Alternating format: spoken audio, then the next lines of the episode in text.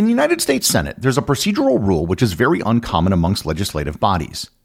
According to the Senate's rules, senators may speak for as long as they wish on any subject until three fifths of the members of the body vote to end debate. While this may seem like a rather innocuous rule, the implications of it have been wide ranging. Learn more about the filibuster, how it came to be, and how it's been used on this episode of Everything Everywhere Daily.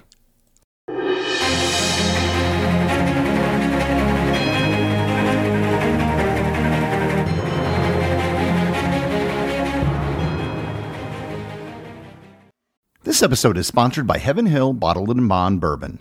I recently had the chance to try Heaven Hill Bottled in Bond, and I can attest to its exceptional aromas with hints of caramel and vanilla intertwining with its oakiness, which provide a well rounded flavor profile.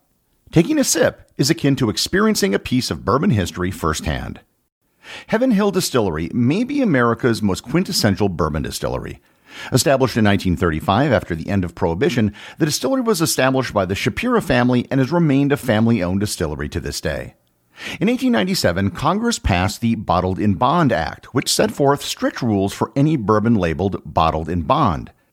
Heaven Hill Bottled in Bond bourbon goes beyond the stringent requirements of the law by aging its bourbon for seven years, not four. The end result is a gold medal winning bourbon that truly stands out. Available nationally, look for a bottle at your local store. Heaven Hill Bottled in Bond. Heaven Hill reminds you think wisely, drink wisely. This episode is sponsored by ButcherBox. Summer is right around the corner, and that means cookouts.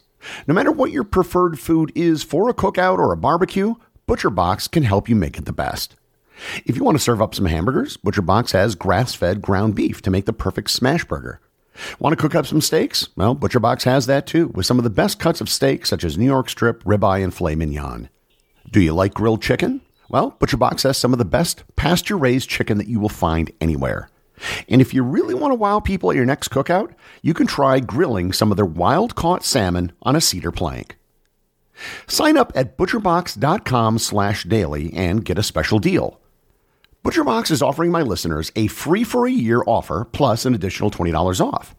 You can choose salmon, chicken breasts, or steak tips free in every order for a year. Sign up today at butcherbox.com slash daily and use code DAILY to choose your free for a year offer. Plus, get $20 off your first order.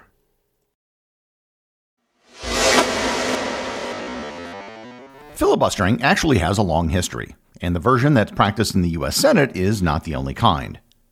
The English word filibuster actually comes from the Spanish word filibustero, which basically means freebooter, which was a type of pirate. The Spanish word may have itself come from the Dutch word vrijbuiter, which basically means the same thing. This word became used to describe someone who obstructs legislation in the 19th century. A filibuster is, generally speaking, an attempt to block a vote using procedural means. In the late Roman Republic, the Roman Senate had a rule that all debate and discussion had to end at dusk. Cato the Younger would often take advantage of this by speaking all day until sunset, ensuring that a vote on something couldn't take place. Likewise, legislators have used parliamentary tactics in countries all over the world to try and delay legislation. The Canadian Parliament has seen filibusters where one party will try to extend discussions on the floor of Parliament. In June 2011, for example, members of the New Democratic Party spent 58 hours taking turns speaking and asking questions to delay a vote on a bill about postal worker wages. Likewise, in Ontario in 1997, the New Democratic Party submitted 11,500 amendments to a bill that would have expanded the size of the City of Toronto. In 2011, Labour Party members in the House of Lords in the UK had a Go Slow campaign to delay the implementation of a law that would have put a referendum on the ballot, but it had to be passed by a specific date for it to get on the ballot. They managed to keep the debate going for 17 days. There are many other cases of individual lawmakers using marathon speeches to delay votes.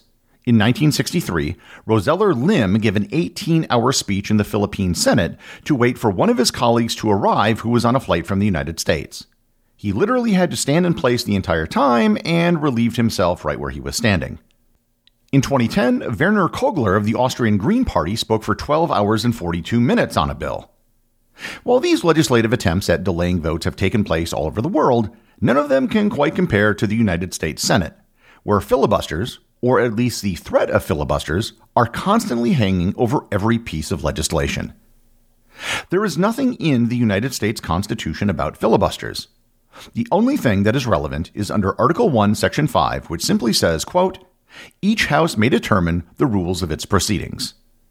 So the rules which allow for filibusters are created by the Senate and can be changed by the Senate. But the rules that allow for filibusters were never intended with that outcome in mind. When the first Congress met in March of 1789, there were no rules about the length of speeches or ending debate on a subject. Almost immediately, this caused a problem.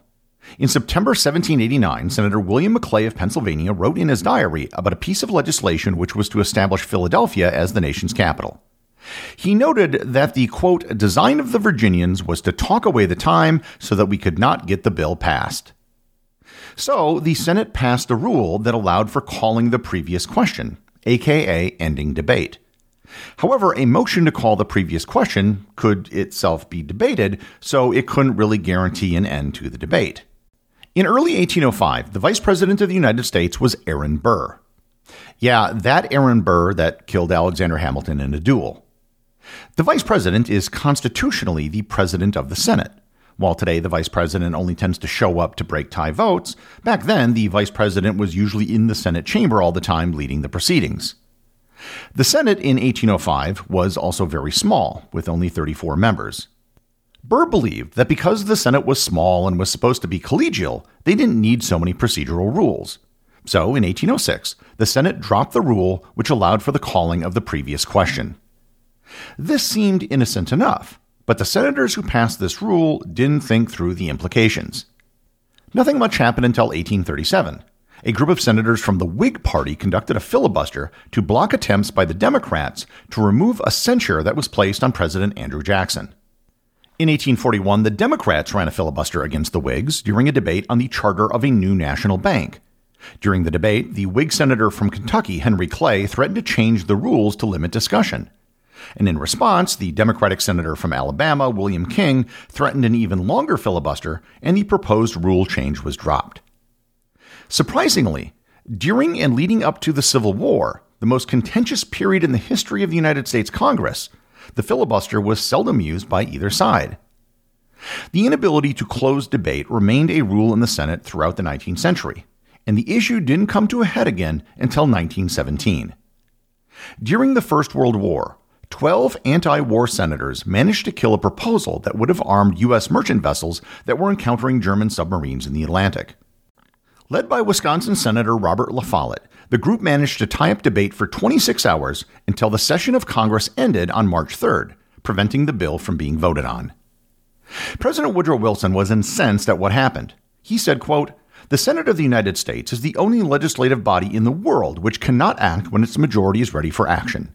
A little group of willful men representing no opinion but their own have rendered the great government of the United States helpless and contemptible. As soon as the new Congress began on March 4th, Wilson encouraged the Senate to pass a rule allowing cloture. Cloture is just the ability to close debate to bring a bill to a vote. This became one of the top priorities of the new Senate in the first days of the new session. Unfortunately, the rule to allow for cloture was itself subject to debate, so intense negotiations had to take place. The compromise was known as Rule 22.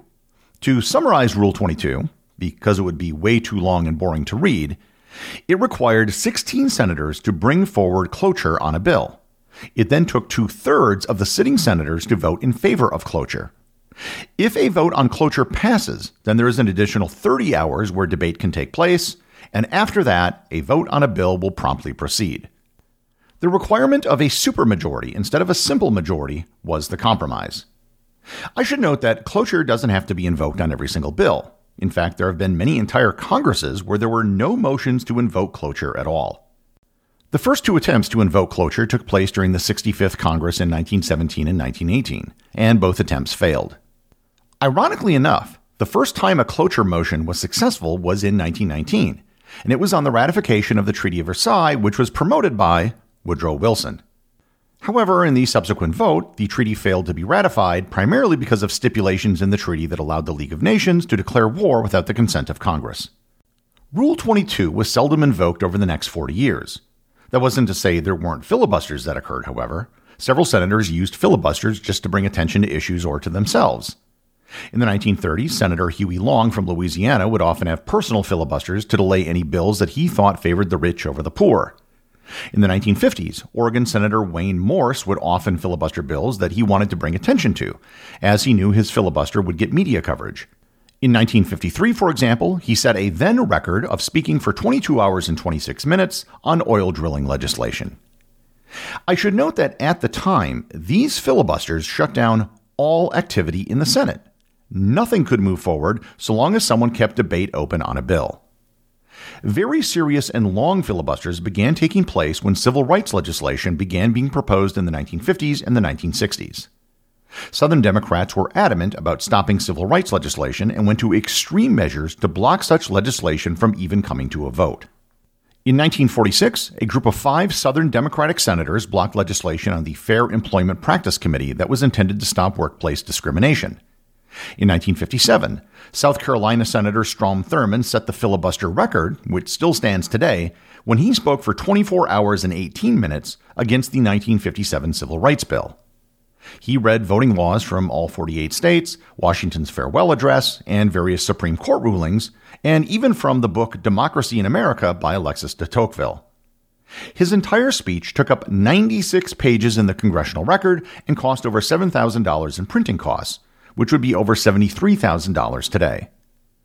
All of his efforts were for naught because two hours after his filibuster ended, the bill was passed by the Senate. The 1964 Civil Rights Act also saw an organized attempt by Southern Democrats to block the bill, which otherwise had a clear bipartisan majority in support of it.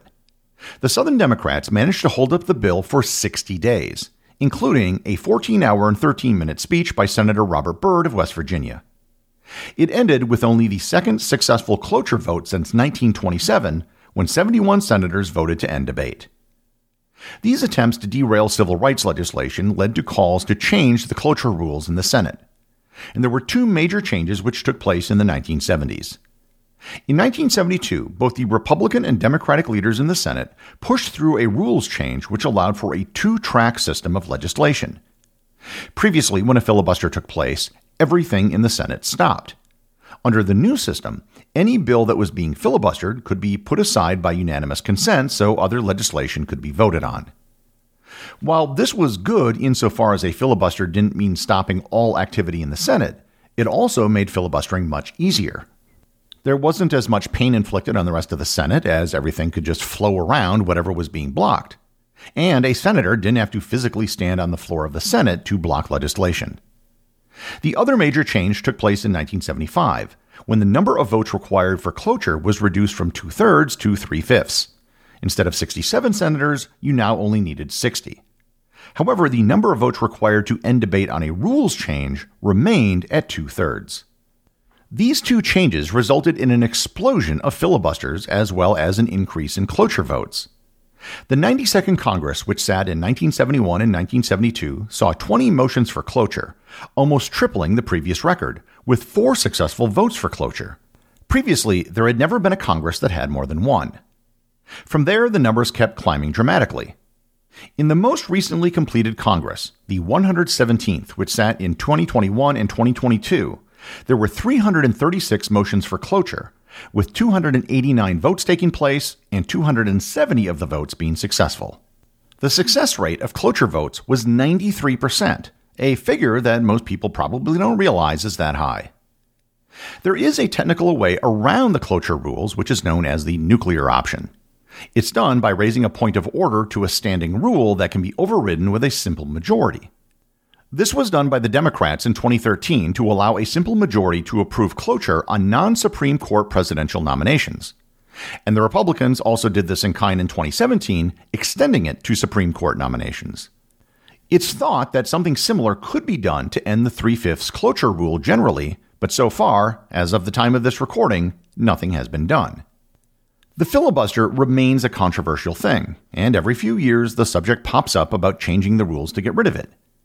The filibuster is probably the single biggest issue for which politicians of both parties have changed sides the most. You can find an ample number of quotes from both Republicans and Democrats who have both defended and attacked the filibuster over time. And shockingly, almost every time a senator defends the filibuster, it's when their party is in the minority. and every time they attack the filibuster happens to be when their party is in the majority. There have been several times since 1806 when one party has had a supermajority control of the Senate. At some point, the majority party could have changed the Senate rules to make it easy to close debate and end the filibuster as we know it. Likewise, some party could use the nuclear option to eliminate the filibuster. But nobody has. The reason probably has to do with the fact that the balance of power in the Senate is always close, and that balance can easily change in the next election. Whatever temporary gain can be had by the majority party by getting rid of the filibuster could easily come back to haunt them in the next election. The executive producer of Everything Everywhere Daily is Charles Daniel. The associate producers are Thor Thompson and Peter Bennett. Today's review comes from listener Max, who sent me an email. He writes Hello, my name is Max and I'm 12 years old. I love Everything Everywhere Daily, and it's my favorite podcast. I started listening in March and just joined the Completionist Club in San Mateo near San Francisco. I'd be really happy if you read this on the show. I don't know how to leave a review on Apple Podcasts, so I'm just sending this email. My favorite episode was the one about the greatest blowouts in sports, and I hope to hear an episode about Star Wars or volleyball. Thank you for your time. Well, thanks, Max. I've been to San Mateo several times on my trips to the Bay Area, and I'm very familiar with the city. You also might very well be the youngest member of the Completionist Club, at least the youngest member that I'm aware of. And as for Star Wars and volleyball, well, you'll just have to stay tuned for future episodes. Remember, if you leave a review or send me a boostagram, you too can have it read on the show.